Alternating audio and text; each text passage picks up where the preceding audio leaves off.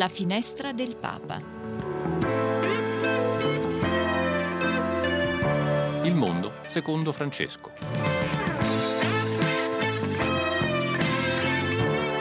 Cronache, storie e commenti Dal Vaticano e non solo.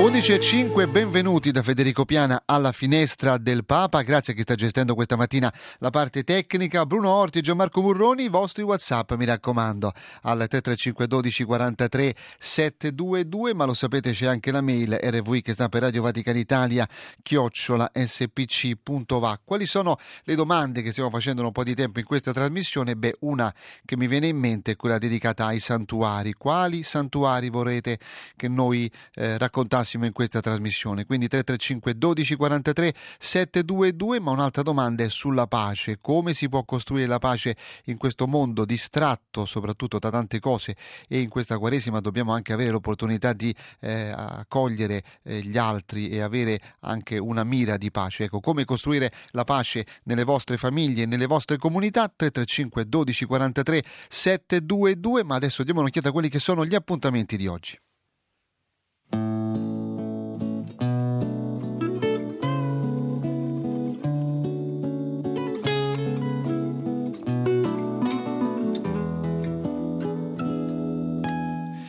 Oggi, giovedì 15 febbraio, si ricorda Sant'Onesimo, discepolo di San Paolo, e i santi Faustino e Giovita, martiri, e è la presentazione di Gesù al Tempio per le chiese che seguono il calendario giuliano. E in Libia è l'anniversario della diffusione del video dell'uccisione di 21 cristiani, 20 copti ortodossi egiziani unganese il 15 febbraio 2015 alle 17 nella Basilica di San Pietro, la preghiera ecumenica nella commemorazione dei 21 martiri copti di Libia, a seguire presso la Filmoteca Vaticana la proiezione del documentario I 21, la potenza della fede, realizzato con il patrocinio di Sua Santità Papa Tvadros II nel villaggio natale dei 21 martiri.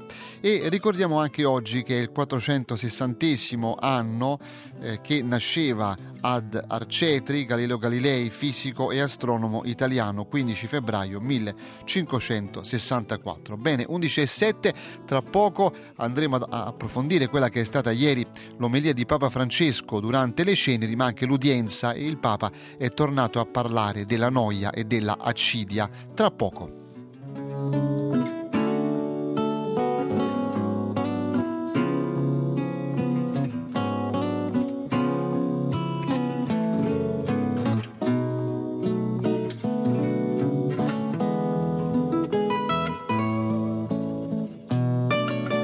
E apriamo ufficialmente la trasmissione La finestra del Papa andando a ieri quando Papa Francesco è tornato a parlare dell'accidia nelle sue catechesi dedicate ai vizi e alle virtù, ma durante la celebrazione delle ceneri ha eh, praticamente ricordato che dobbiamo tornare all'essenziale. Ecco, anche la Quaresima è questo, un cammino per arrivare proprio all'essenziale, togliendo tutti gli orpelli che ci sono, soprattutto anche mediatici, io direi, eh, da professionisti vista. Insomma, io saluto chi ci darà una mano a comprendere un po' di più ed è Don Francesco Pierpaoli, teologo e parroco della parrocchia San Paolo a Fano. Benvenuto, eh, Don Francesco.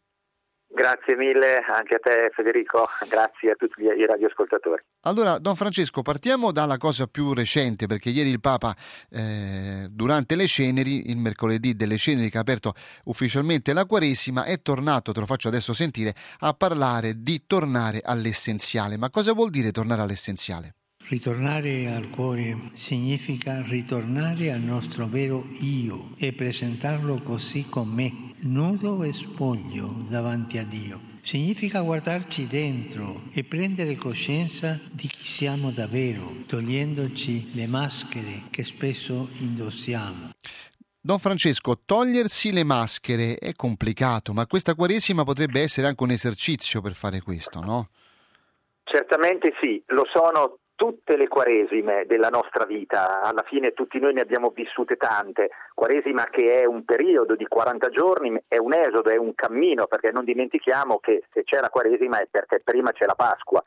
E allora è interessantissimo questo tornare all'essenziale di Papa Francesco perché mette all'interno di quel gesto che noi compiamo, che a volte non vediamo come un segno di amore, cioè la cenere sul nostro capo, Papa Francesco invece proprio per il ritorno all'essenziale dice questa frase che per me è straordinaria, proprio davanti a questo ritorno all'essenziale. Noi siamo polvere amata da Dio. Bellissimo questo perché la fatica che l'uomo fa è proprio quello di non entrare nel segreto del suo cuore, perché il segreto non è non fare le cose davanti a tutti, il segreto non è vivere privatamente la fede, il segreto è che occorre toglierci il trucco, come lui ha detto ieri, dalla nostra faccia e dal nostro volto, togliersi la maschera, significa rientrare a quelle scelte di verità, ritornare al nostro vero io, guardarci dentro, prendere coscienza di ciò che siamo, abbracciando la verità di noi stessi. Ed è bellissimo allora dire che siamo polvere amata da Dio, non polvere dispersa dal vento. No, non torniamo polvere, quindi siamo ormai nulla. nel nulla. Ecco, Nella, è un ecco, po' un'affermazione nichilista quella che ci abbiamo in questo mondo, no? Tanto siamo nulla, torneremo il nulla e Certo. appunto non possiamo salvarci, insomma, quindi me- meglio vivere questa vita e godercela fino in fondo. In realtà non è così per noi cristiani, eh. Eh, Assolutamente, non è così perché in quella fragilità, in quella debolezza, in quella povertà che siamo, è Gesù che si è incarnato, è Gesù che si fa vicino a noi e credo che tutto questo lo può fare e il Papa questo lo sottolinea, Dio soltanto, Lui soltanto e non altri ci, permetta, ci permette proprio di vedere che la nostra vita non è polvere che si disperde, ma è polvere amata. Io penso che questo sia il messaggio anche che la Chiesa oggi in questo mondo deve portare con speranza.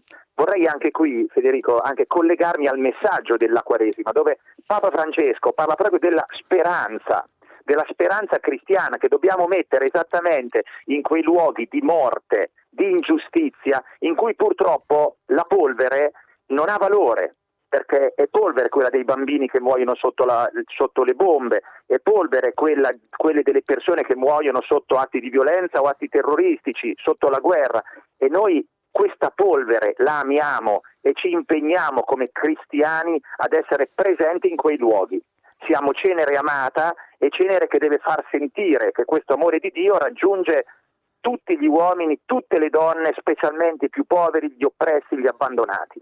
Ecco, questo amore che abbiamo in noi occorre che la Quaresima ci spinga anche a condividerlo con tutti, dando speranza. Papa Francesco cita a questo proposito proprio Champegui, che ha scritto un bellissimo testo sulla speranza. Da riscoprire, da riscoprire, La eh.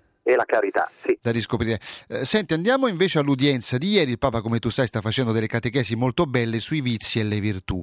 E Sì. c'è un vizio, ha detto Papa Francesco, che un po' passiamo sotto silenzio. Passiamo sotto silenzio perché è un- ha un nome incomprensibile per tanti, no? L'accidia. E che cos'è l'accidia?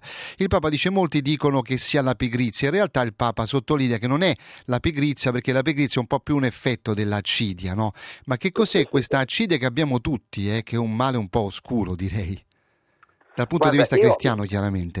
eh. Io penso che la Cidia oggi condivida proprio con il lasciarsi cadere le braccia, con un non riuscire a comprendere che Cristo ha vinto la morte per noi cristiani, quindi è entrato nelle profondità della, del, potremmo dire, del- delle tenebre, del non significato e da, e- e da lì si è rialzato. Una vita accidiosa è la vita di colui che nella fede non riesce a, ve- a vedere con stupore questa realtà che invece cambia sotto i suoi occhi.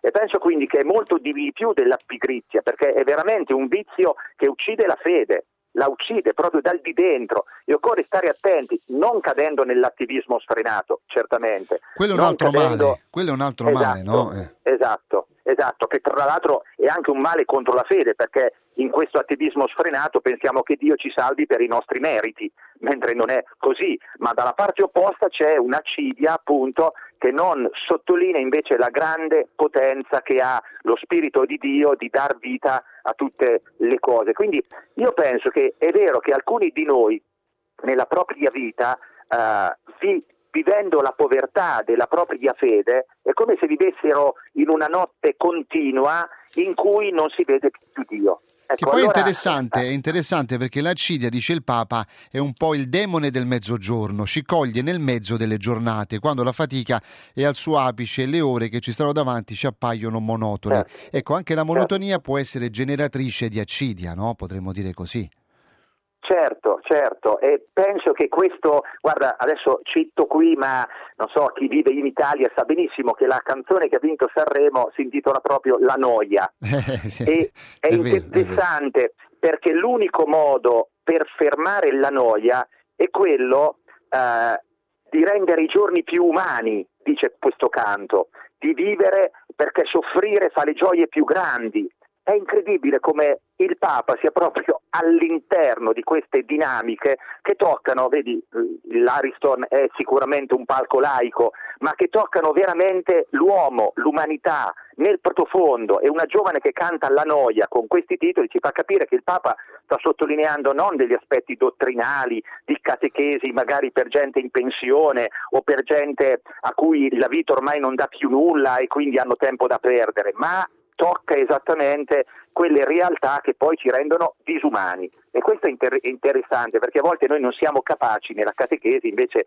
di far vedere questa profonda sapienza che ha la Chiesa nel parlarci di vizi, per esempio, eh, che sono veramente determinanti e di, e di virtù che dall'altra parte invece ci permettono di far leva su ciò, di, eh, su ciò, che Dio ha messo nel nostro cuore che appartiene esattamente a Lui. Ecco, questo mi sembra bello no? anche nella nostra esperienza cristiana. Quindi non, non dobbiamo aver, aver, paura di parlare di queste cose, perché sono veramente quelle che poi non permettono ai giovani di crescere nella gioia. Grazie allora Don Francesco Pierpaoli per essere stato con noi davvero di cuore, eh, Don Francesco, buona mattinata.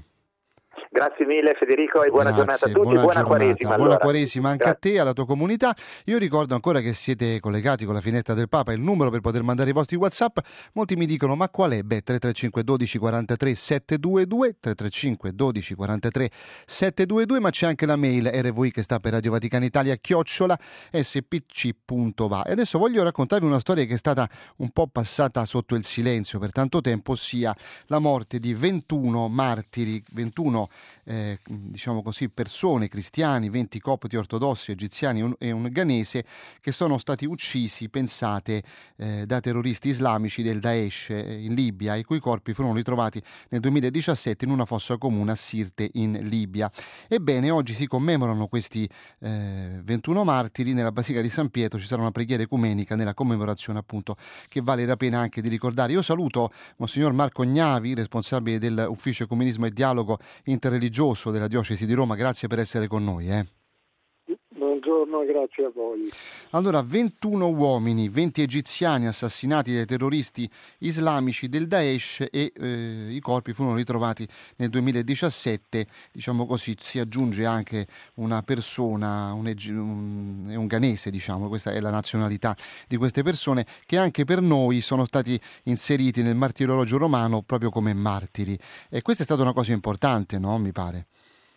Assolutamente, perché conferma l'intuizione di Giovanni Paolo II, ma apre anche una via eh, reale di memoria comune di persone che hanno dato la vita per Cristo, in questo caso un'antica chiesa orientale ortodossa eh, di grande tradizione, una chiesa monastica, ehm, i cui fedeli, eh, appunto, dicevi bene Federico, 20 copti e un ghanese, hanno dato la vita uccisi in odio alla fede eh, da queste formazioni, da, dall'ISIS e da Daesh, eh, in odio alla fede in un contesto, quello della Libia, eh, dove ultimo, questi ultimi 25 anni hanno visto molti sconvolgimenti eh, politici, eh, e nello spazio del caos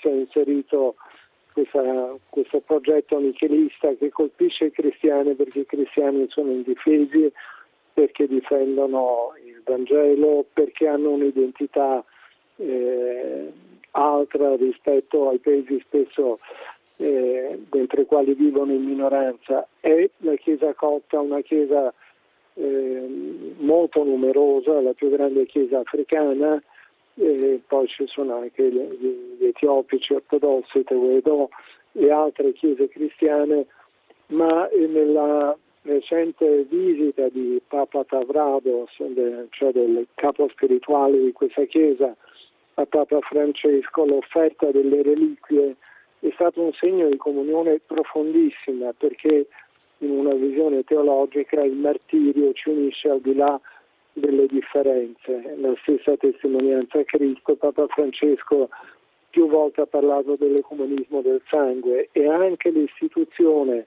della nuova commissione dei nuovi martiri.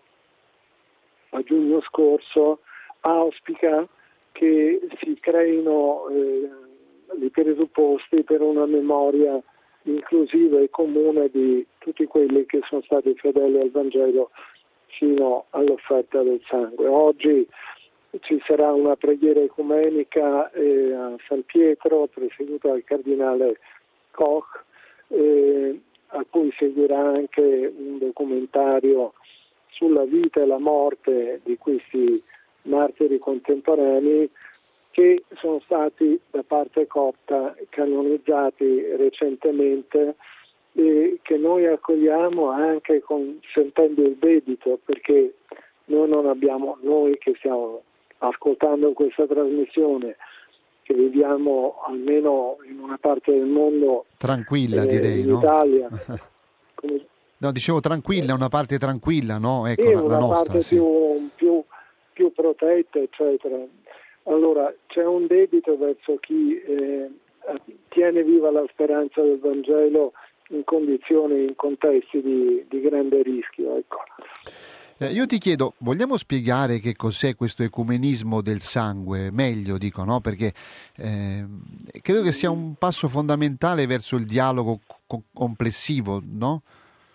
Assolutamente. L'ecumenismo del sangue ha le sue radici nell'ecumenismo dei martiri che fu eh, diciamo, disegnato, spiegato, proposto da Giovanni Paolo II, confermato da Benedetto XVI e oggi riproposto da Papa Francesco. Tertulliano dice che eh, martirio e semen christianorum, insieme alla fecondità della, del sangue dei martiri, c'è anche una prospettiva di unità perché il martire eh, va al cuore della fede, si identifica con il Cristo della passione, cerca la vita ma non la difende al punto di negare i presupposti del suo credo, la esprime nell'amore per gli altri, il linguaggio delle beatitudini ed è eh, il martirio, il battesimo nel sangue e la piena conformità a Cristo nella quale ortodossi, cattolici, anglicani, evangelici e tutte le famiglie, eh, tutte le chiese e comunità ecclesiali ritrovano se stesse nel momento proprio dell'affermazione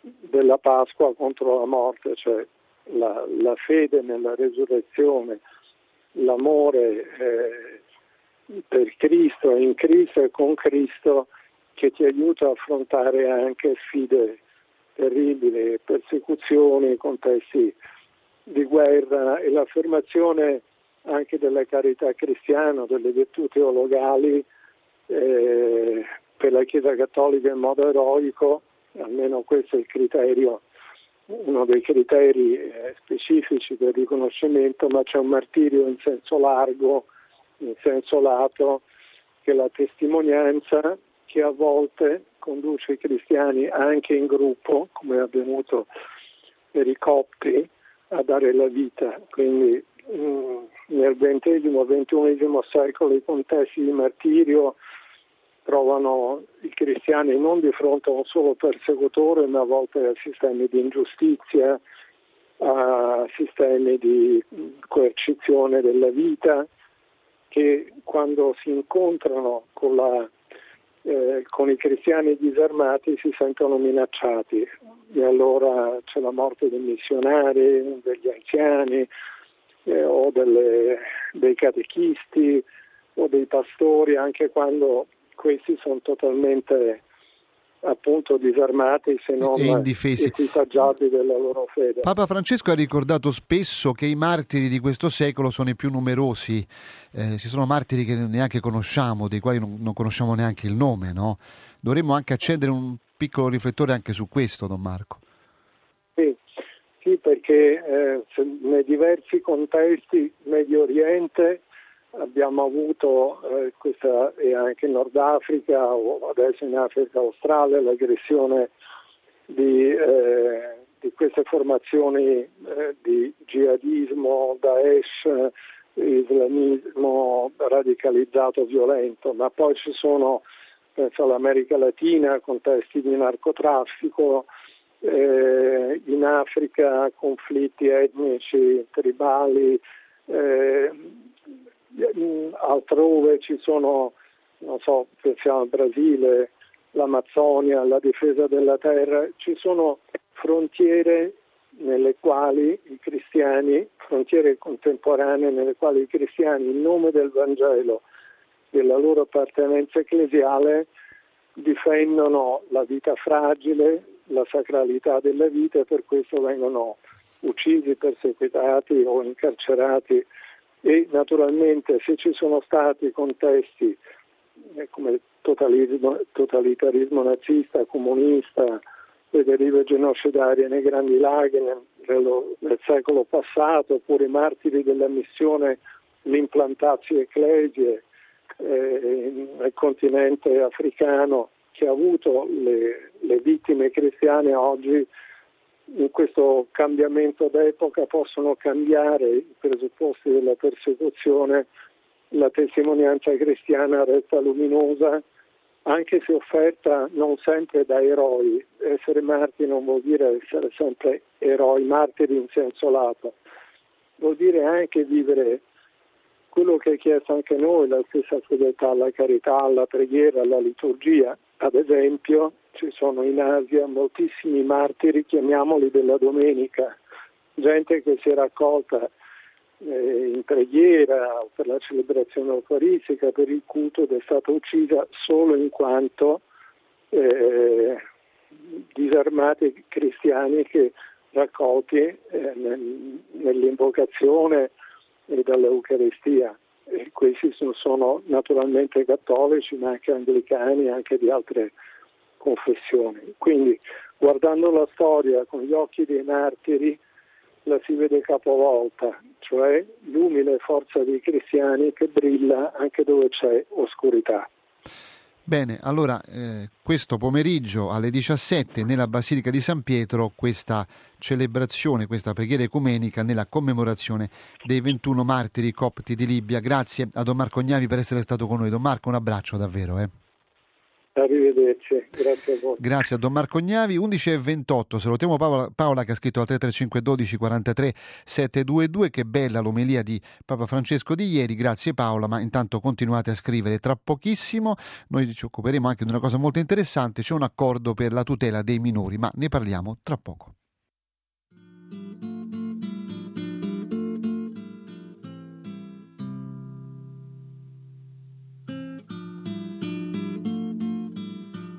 Dalla sua cella lui vedeva solo mare ed una casa bianca in mezzo al blu.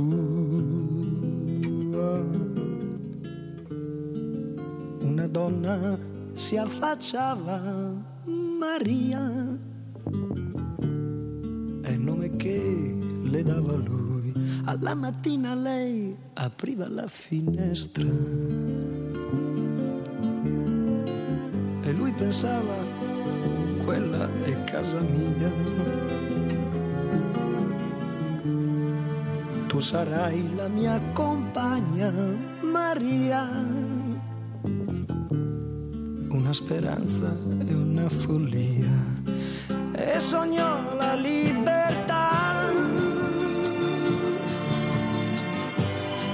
E sognò di andare via, via, via. E un anello vide già sulla mano di Maria. Lunghi silenzi come sono lunghi gli anni parole dolci che si immaginò. Questa sera vengo fuori, Maria, ti vengo a fare compagnia e gli anni stanno passando tutti gli anni insieme. Ha già i capelli bianchi e non lo sa. dice sempre manca poco Maria vedrai che bella la città. E sognò la libertà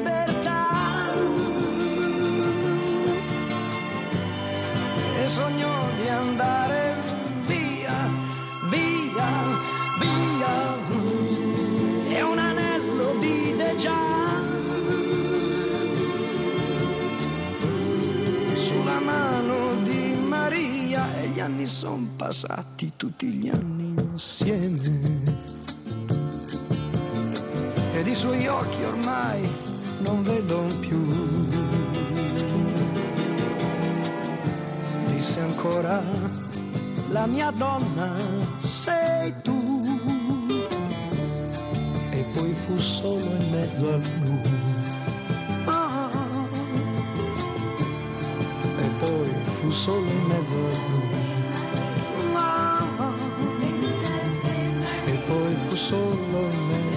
E questa è la finestra del Papa con Federico Piana, grazie a chi sta gestendo la parte tecnica, Bruno Orti e Silvia Giovarrosa, i vostri WhatsApp come ha fatto Paola al 335 12 43 722, ma c'è anche la mail RVI che sta per Radio Vaticana Italia, chiocciola spc.va. E sapete quanto sia importante per la Chiesa la tutela dei minori? Beh, c'è un accordo anche culturale da un certo punto di vista, di azione, anche di eh, conoscenza e di sapere, che è un accordo tra la Pontificia Commissione Tutela dei Minori e la Pontificia Università della Santa Croce. Io saluto per farci raccontare un po' che cos'è questo accordo, credo fondamentale anche perché la tutela dei minori si fa con, eh, diciamo così, convegni, con eh, diciamo, imparare de- de- delle cose, stare proprio anche in mezzo alle questioni che vanno approfondite. Eh, saluto Giovanni Tridente, direttore di comunicazione della Santa Croce. Benvenuto eh, Giovanni, grazie per essere con noi. Eh. Buongiorno, un saluto a voi. Allora, questo accordo è stato firmato da poco, no? Ci racconti un po' che cos'è e con che spirito è stato realizzato? Beh, senz'altro eh, inserirci come università e come accademia che riflette e fa ricerca eh, anche in questo ambito della prevenzione, della tutela, ehm, che non riguarda soltanto evidentemente i minori, ma anche gli adulti vulnerabili, eh, questo elemento che negli ultimi anni è emerso. E come università noi eh, metteremo a disposizione quello che sappiamo meglio fare eh, e cioè eh, l'impegno anche nella, in un'adeguata formazione eh, che può essere indirizzata tanto ai sacerdoti quanto ai seminaristi, ma anche ai laici e agli operatori pastorali.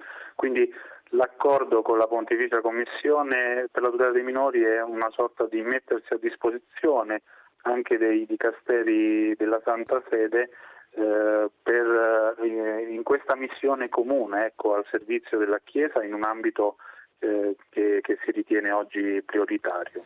Eh, dicevamo prima eh, perché insomma, la cultura, la formazione è fondamentale per combattere gli abusi, no Giovanni?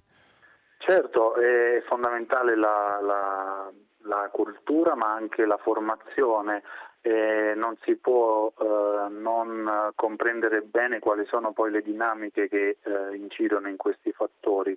Dal lato della, dell'accademia, dal lato delle università ehm, e noi soprattutto che siamo rivolti anche a una platea di, di sacerdoti o futuri sacerdoti, ehm, è importante comprendere bene quelli che sono eh, i processi da attuare, la trasparenza, ehm, anche la, la, piena consapevolezza che deve partire poi da, sia dall'alto, dalle gerarchie e eh, incamminarsi anche nella, nei singoli fedeli. Quindi è un sistema complesso, potremmo dire, eh, che, che, deve partire anche eh, dalle singole lezioni che potremmo offrire noi come università e via via anche alla piena consapevolezza per prevenire dove è possibile, ma anche per riparare quando ci sono stati dei, dei problemi, no? per andare incontro anche a chi soffre e a chi ha sofferto e insomma essere poi in linea con questa chiamata anche del Papa a, a privilegiare le vittime e a salvaguardare in un certo senso i vulnerabili. Anche perché la conoscenza ci permette di difenderci, questo è fondamentale, no?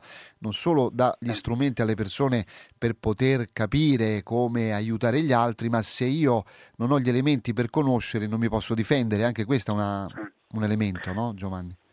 certo, eh, in questi ambiti a volte si rischia di parlare molto con, con rumore, soprattutto quando sono situazioni di scandalo che danno scandalo o che creano molta sofferenza e quindi privilegiare la diagnosi e, e si spende poco tempo e poche energie per la cura.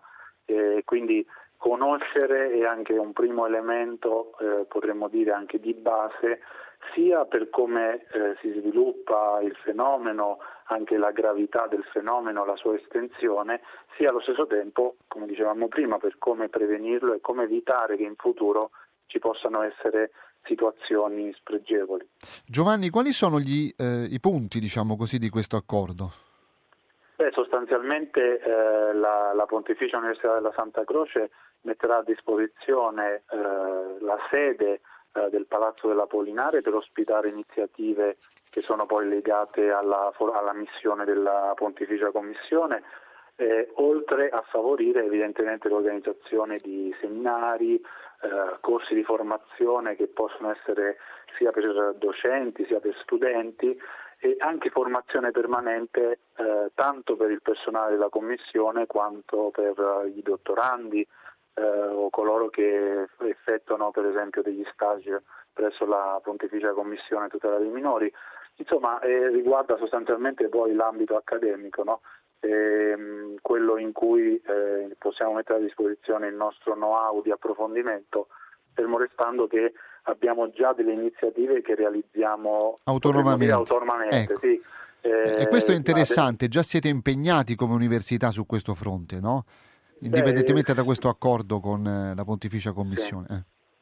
Sì, sì, sì, uh, nell'imminenza per esempio fra, fra, qualche giorno ci saranno tre incontri, uno ogni due settimane, promossi dal Centro di Formazione Sacerdotale che insiste da molti anni anche in questo ambito da noi, e, che riguardano proprio la prevenzione degli abusi. Ci saranno una serie di docenti anche della nostra università eh, proprio per eh, formare e anche dare a conoscere le tematiche eh, al nostro pubblico di, di professori e studenti. E poi eh, il 29 febbraio la facoltà di diritto canonico organizza una tavola rotonda che invece è incentrata sul dovere di denunciare i delitti di abuso, no? eh, come dicevamo prima della questione della trasparenza, quindi è anche questo dovere di eh, uscire allo scoperto quando ci sono dei casi eh, di, questi, di, questo tipo. No? E, ecco, l'ambito del diritto canonico anche ha sviluppato molto su questo e quindi sarà un'occasione per riflettere, anche per vedere eh, gli elementi in comune con, con, l'ambito civile rispetto a quello ecclesiastico, ma anche il tema eh, del, del, segreto nella Chiesa, la collaborazione di denuncia con le autorità sia ecclesiastiche che civili, il diritto di omissione, che è un elemento che poi è emerso molto eh, evidentemente no? nei, nei, casi del passato. Quindi ecco, stare al passo con anche l'evoluzione eh, tematica di questo fenomeno e noi come università quello che possiamo offrire è proprio legato a quest'ambito formativo e di approfondimento. Grazie allora Giovanni Tridente, e naturalmente poi quando si entrerà un po' più nel concreto cercheremo di capire quali iniziative verranno fatte. Grazie a Giovanni Tridente della Pontificia Università della Santa Croce. Grazie a voi, buongiorno. Grazie a Giovanni Tridente, 11.39. Eh, io saluto chi sta scrivendo al 335 12 43 722 come fa Rita, come fa Vito, che mandano anche delle belle emoticon con eh, dei cuori e delle mani giunte. Grazie per pregare ancora per noi. Tra poco vi porto in una scuola biblica che deve essere seguita, soprattutto per chi sta a Itri, perché si parla appunto di eh, come mettere a frutto, diciamo così, i beni di questa Quaresima.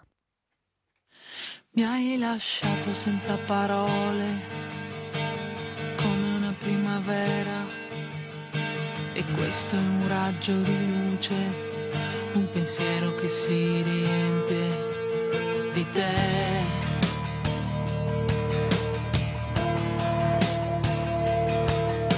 E l'attimo in cui il sole diventa dorato il cuore si fa leggero come l'aria prima che il tempo ci porti via, ci porti via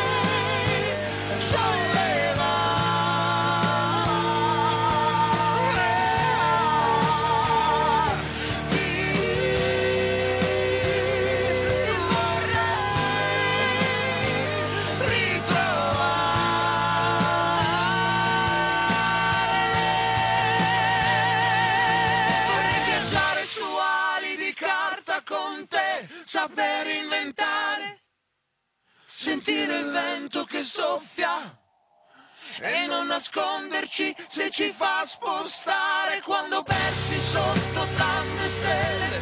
Ci chiediamo cosa siamo venuti a fare cos'è l'amore?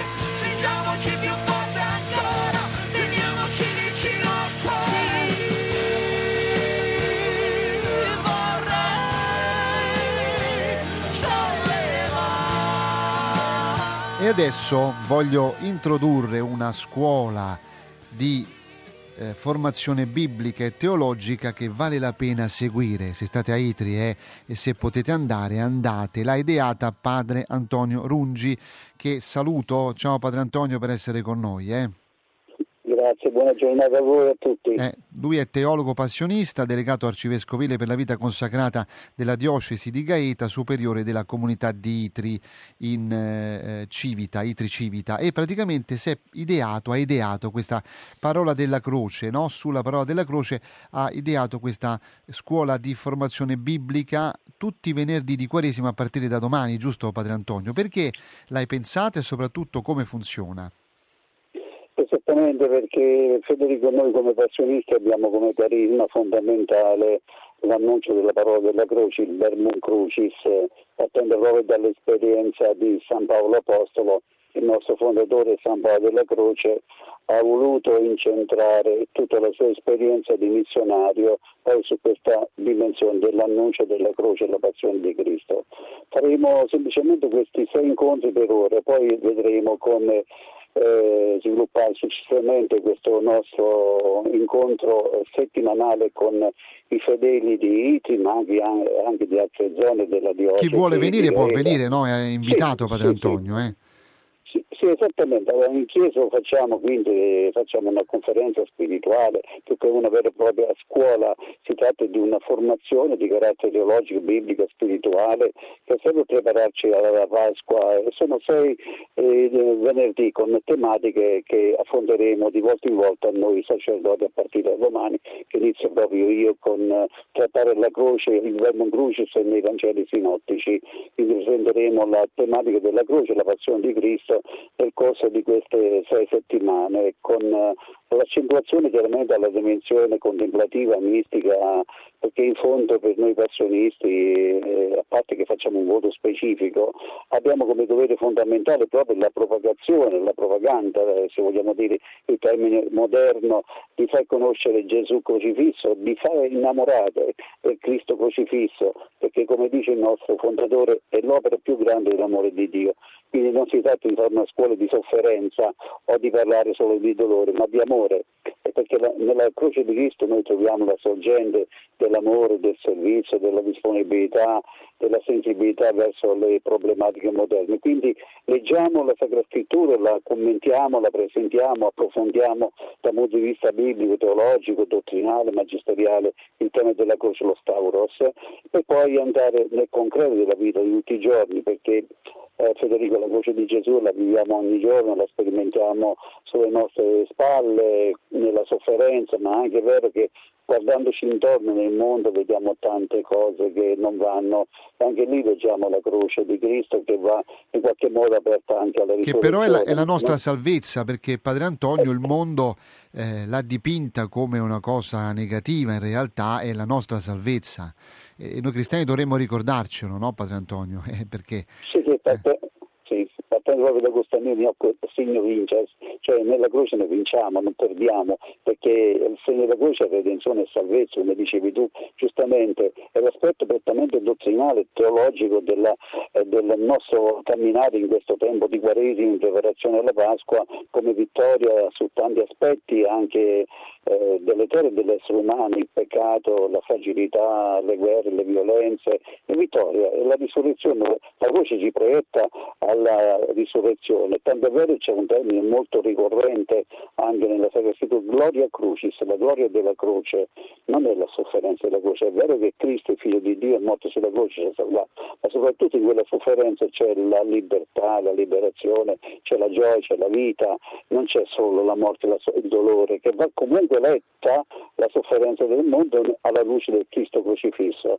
Quindi questi appuntamenti che avremo settimanalmente a turno faremo un po' ciascuno perché certe cose la nostra comunità ha dei docenti di spiritualità, eh, teologi che hanno già insegnato altrove quindi mi eh, beneficio di questa nostra comunità di ITRI e del Santuario della Civita per poter svolgere questo nostro servizio alla comunità, non soltanto di ITRI ma coloro che vorranno eh, anche contattarci, perché manderemo in onda, Federico, anche la trasmissione sul nostro profilo eh, YouTube Padri Passionisti, Passionisti Channel e possono tutti quanti magari collegarsi anche da lontano e seguirci. Quindi possono seguire questa scuola anche da remoto. Sì. Senti, la cosa importante, lo ripetiamo, è che questa scuola teologica e biblica sulla parola della croce è praticamente rivolta soprattutto ai laici. Eh? Ai laici esattamente come dicevi tu, perché effettivamente poi tu sai benissimo i sacerdoti fanno già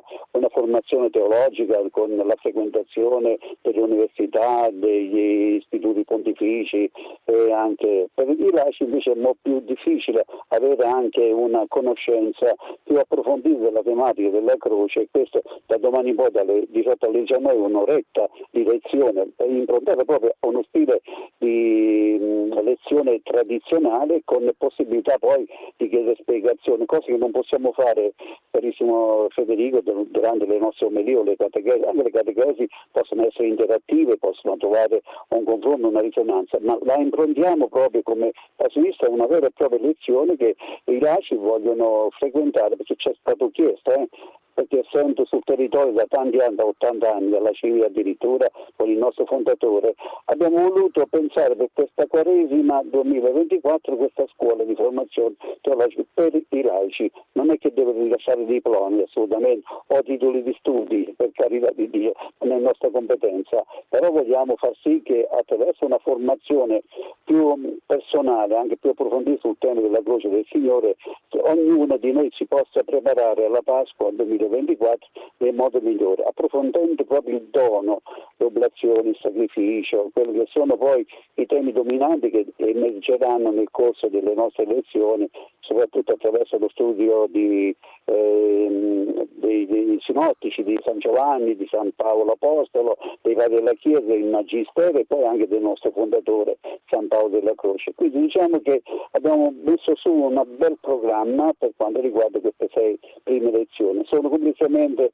come potresti calcolare tu stesso, sono 6-7 ore di impegno che ci servirà a tutti quanti per capire meglio cosa Gesù ha fatto per noi. Ci ha salvato, ma in quella sua sofferenza c'è tutto l'atto d'amore fondamentale che ci presenta questo Dio amore crocifisso. Eh, dai le coordinate sia fisiche per chi può venire lì a Itri oppure anche quelle per poter seguire da remoto, così chi ci ascolta magari prende sì. nota e vi segue, eh, Padre Antonio? Allora, per quanto riguarda l'aspetto proprio geografico, è il convento dei padri passionisti di Itri. A Itri ancora si chiamano i padri cappuccini, perché in realtà sono stati i padri cappuccini per quasi 500 anni qui da noi. L'abbiamo ereditato noi questo convento nel 1943 e ci stiamo noi. E Itri, via Cescole, ma basta mettere anche sulle mappe Google si trova facilmente convento dei padri passionisti Itri, quindi la città è nel paese, non è al santuario, il santuario è un po' distante, sta a quasi 15 km da Itri, ma noi il corso lo facciamo appunto nella nostra comunità di Itri, nel convento di Itri, facilmente accessibile, c'è un bel parcheggio, è facile lasciare la macchina, mentre per quanto riguarda le coordinate a livello così di social abbiamo YouTube, il nostro canale YouTube è Passionisti Itri Channel e poi i miei, i miei vari mh, social che possono essere utilizzati anche perché mandiamo contemporaneamente le lezioni attraverso questi nostri social. Grazie a Padre Antonio Rungi e naturalmente complimenti per questa scuola teologica biblica, è eh, davvero Padre Antonio, un abbraccio. Grazie grazie a Radio Vaticano che ci ha contattato, grazie a te perché in modo che coloro che possono frequentare, perché della zona possono farlo fisicamente e da lontano possono agganciarsi a noi attraverso questi strumenti di comunicazione a livello mondiale. Grazie Bene, a te, grazie a Padre Antonio Rungi, 11.53 quasi in questo istante, vi ricordo la possibilità ancora di mandare i vostri Whatsapp e i vostri sms, ha scritto Giorgia da Roma, eh, grazie Giorgia, trasmissione interessante, grazie a Giorgia che ha scritto al 35 12 43 722. Adesso eh, ci ascoltiamo un piccolo brano e poi ci salutiamo e vi do delle coordinate anche per domani.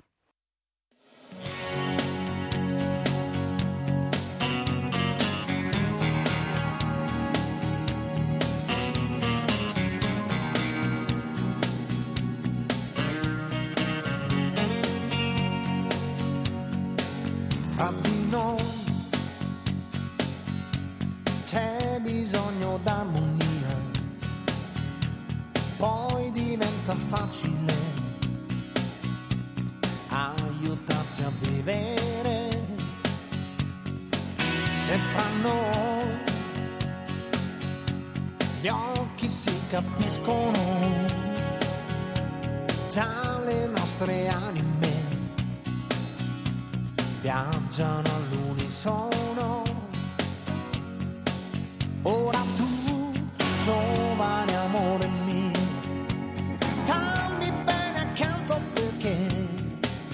questo è solo il punto di partenza, tutto il resto poi verrà da sé. Tu lo sai, quello che spero io vederti sempre così. Che bel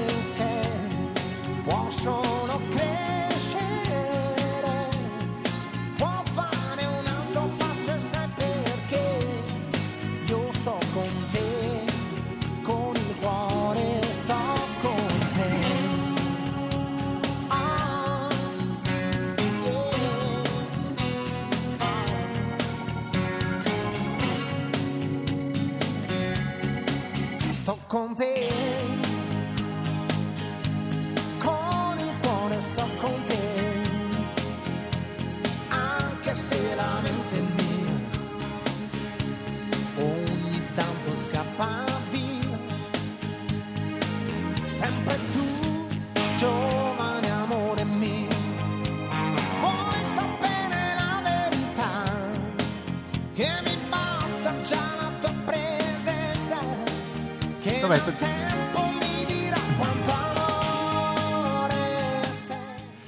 11.56 in questo istante, tempo dei saluti. Federico Piana ringrazia chi dall'altra parte del vetro ha gestito la parte tecnica, Bruno Orti e Gianmarco Murroni e Silvia Giovarrosa, applausi scroscianti ovviamente.